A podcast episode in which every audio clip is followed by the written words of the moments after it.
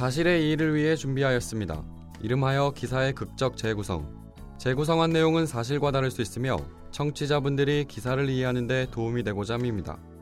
사실과 다를 수 있음을 유념하시기 바랍니다.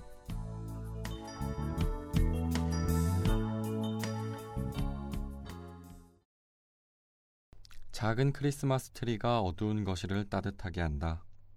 희끗희끗해진 머리로 돌아온 막내 동생 정희가 불빛을 응시한다. 정희야, 뭐 기억나는 거 없어? 집에 오니까 좋지, 응? 정희야? 이제 예순을 넘긴 언니가 정희의 손을 잡고 동생을 바라보지만 정희의 시선은 꺼졌다 켜졌다 하는 작은 불빛에 멈춰 있다. 33년 만에 찾은 동생은 흐리멍덩한 눈으로 현실이 아닌 과거 어딘가를 쳐다보고만 있다.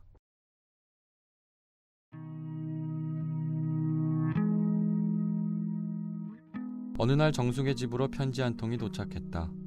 준비 없이 뜯은 편지의 내용은 정숙을 주저앉게 했다. 죽은 줄 알았던 동생이 살아있고 부산 모 정신병원에 있다는 내용이었다. 22살 때 직장을 구해보겠다며 평상시처럼 나간 동생이었다. 첫째인 정숙에게 정희는 막내 동생 이상으로 자식 같은 존재였다. 어린 시절 부모님의 이혼으로 정희를 키우다시피 했기에 더 그랬다.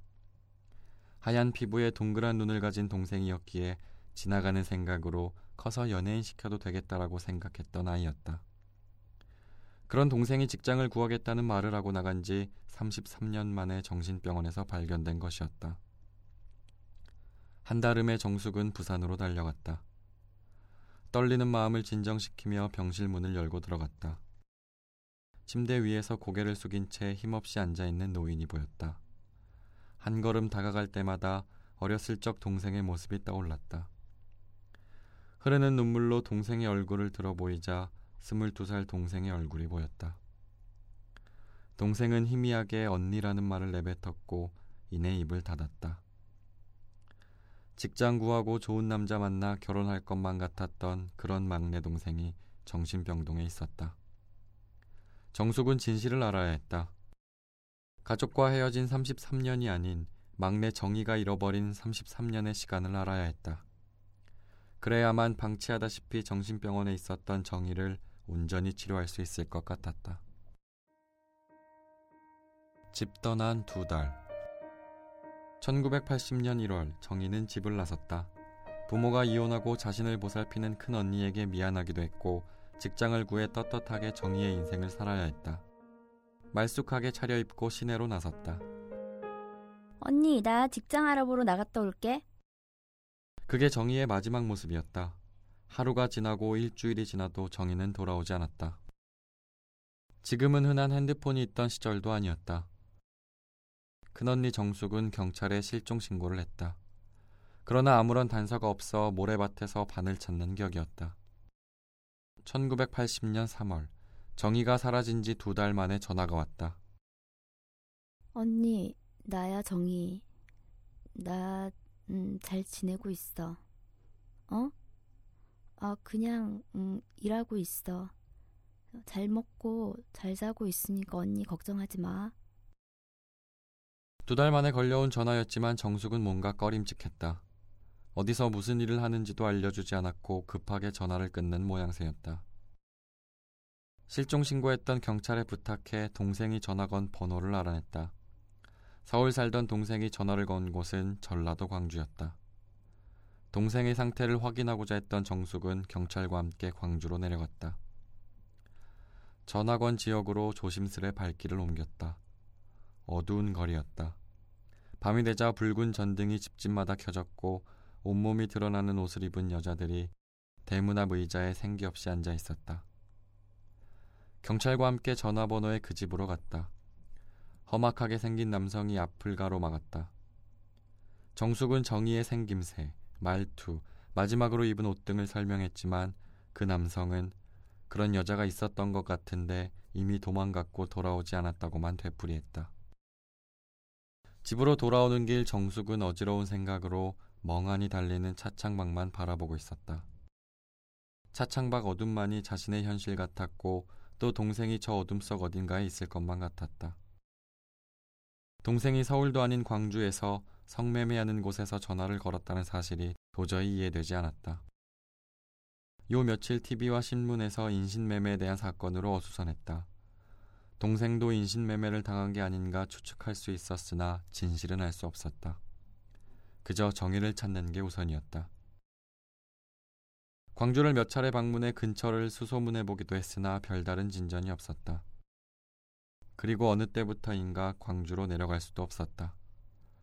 1980년 5월 광주는 포위됐다. 정확하게 말하면 고립되었다.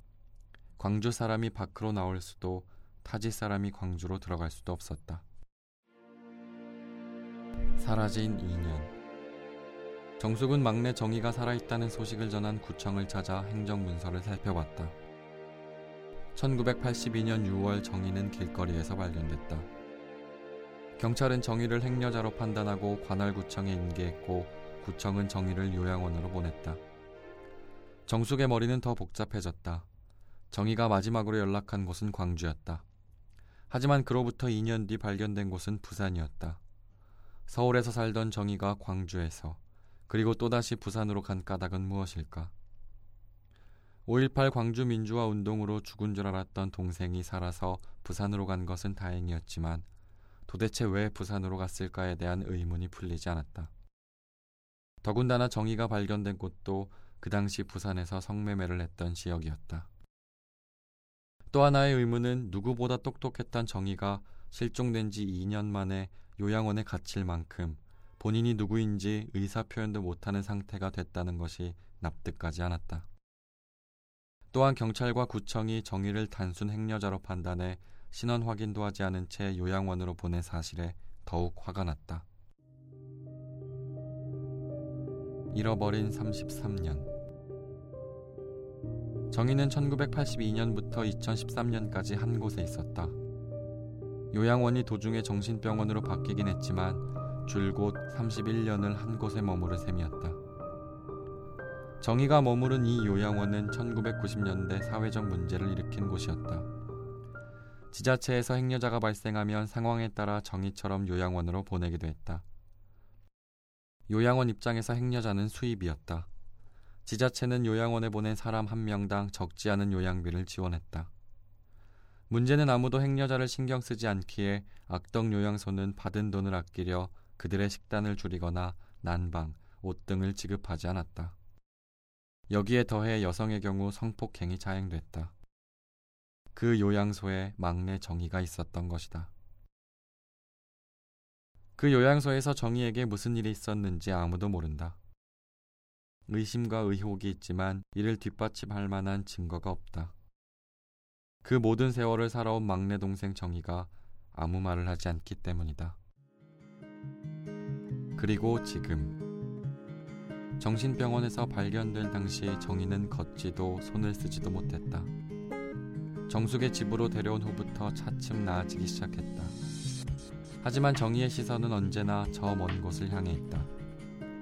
혼자 밥을 먹지 못하는 동생을 위해 숟가락에 반찬을 얹어 조금씩 먹이며 동생을 부르지만 힘겹게 먹기만 할 뿐 대답은 없다. 정숙은 꽃다운 나이에 사라진 동생이 정신병을 앓는 희끗희끗한 나이에 언니의 품으로 돌아온 것만으로도 감사했다. 어느 정도 예상은 할 수 있지만 풀리지 않는 33년의 시간에 대한 한보다 동생의 웃음이 먼저였다. 정숙은 오늘도 초점 잃은 눈빛으로 저 먼 곳만 바라보고 있는 동생의 시선이 현실로 지금 동생의 손을 감싸고 있는 언니 정숙의 손으로 돌아오기만 바랄 뿐이다.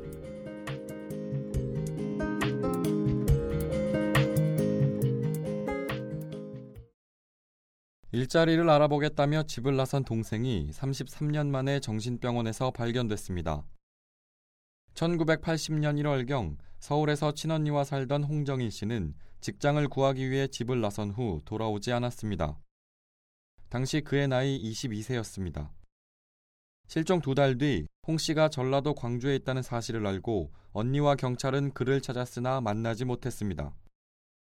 2013년 12월 부산 해운대 경찰서가 정신병원에 입원 중인 신원 미상 행여자의 지문 조회를 통해 홍 씨의 신원을 확인했고 같은 달 홍 씨는 언니 품으로 돌아갈 수 있었습니다. 한편 사단법인 장애우 권익문제연구소와 공익인권법재단 공감은 홍 씨를 원고로 내세워 국가를 상대로 손해배상 청구 소송을 제기했습니다.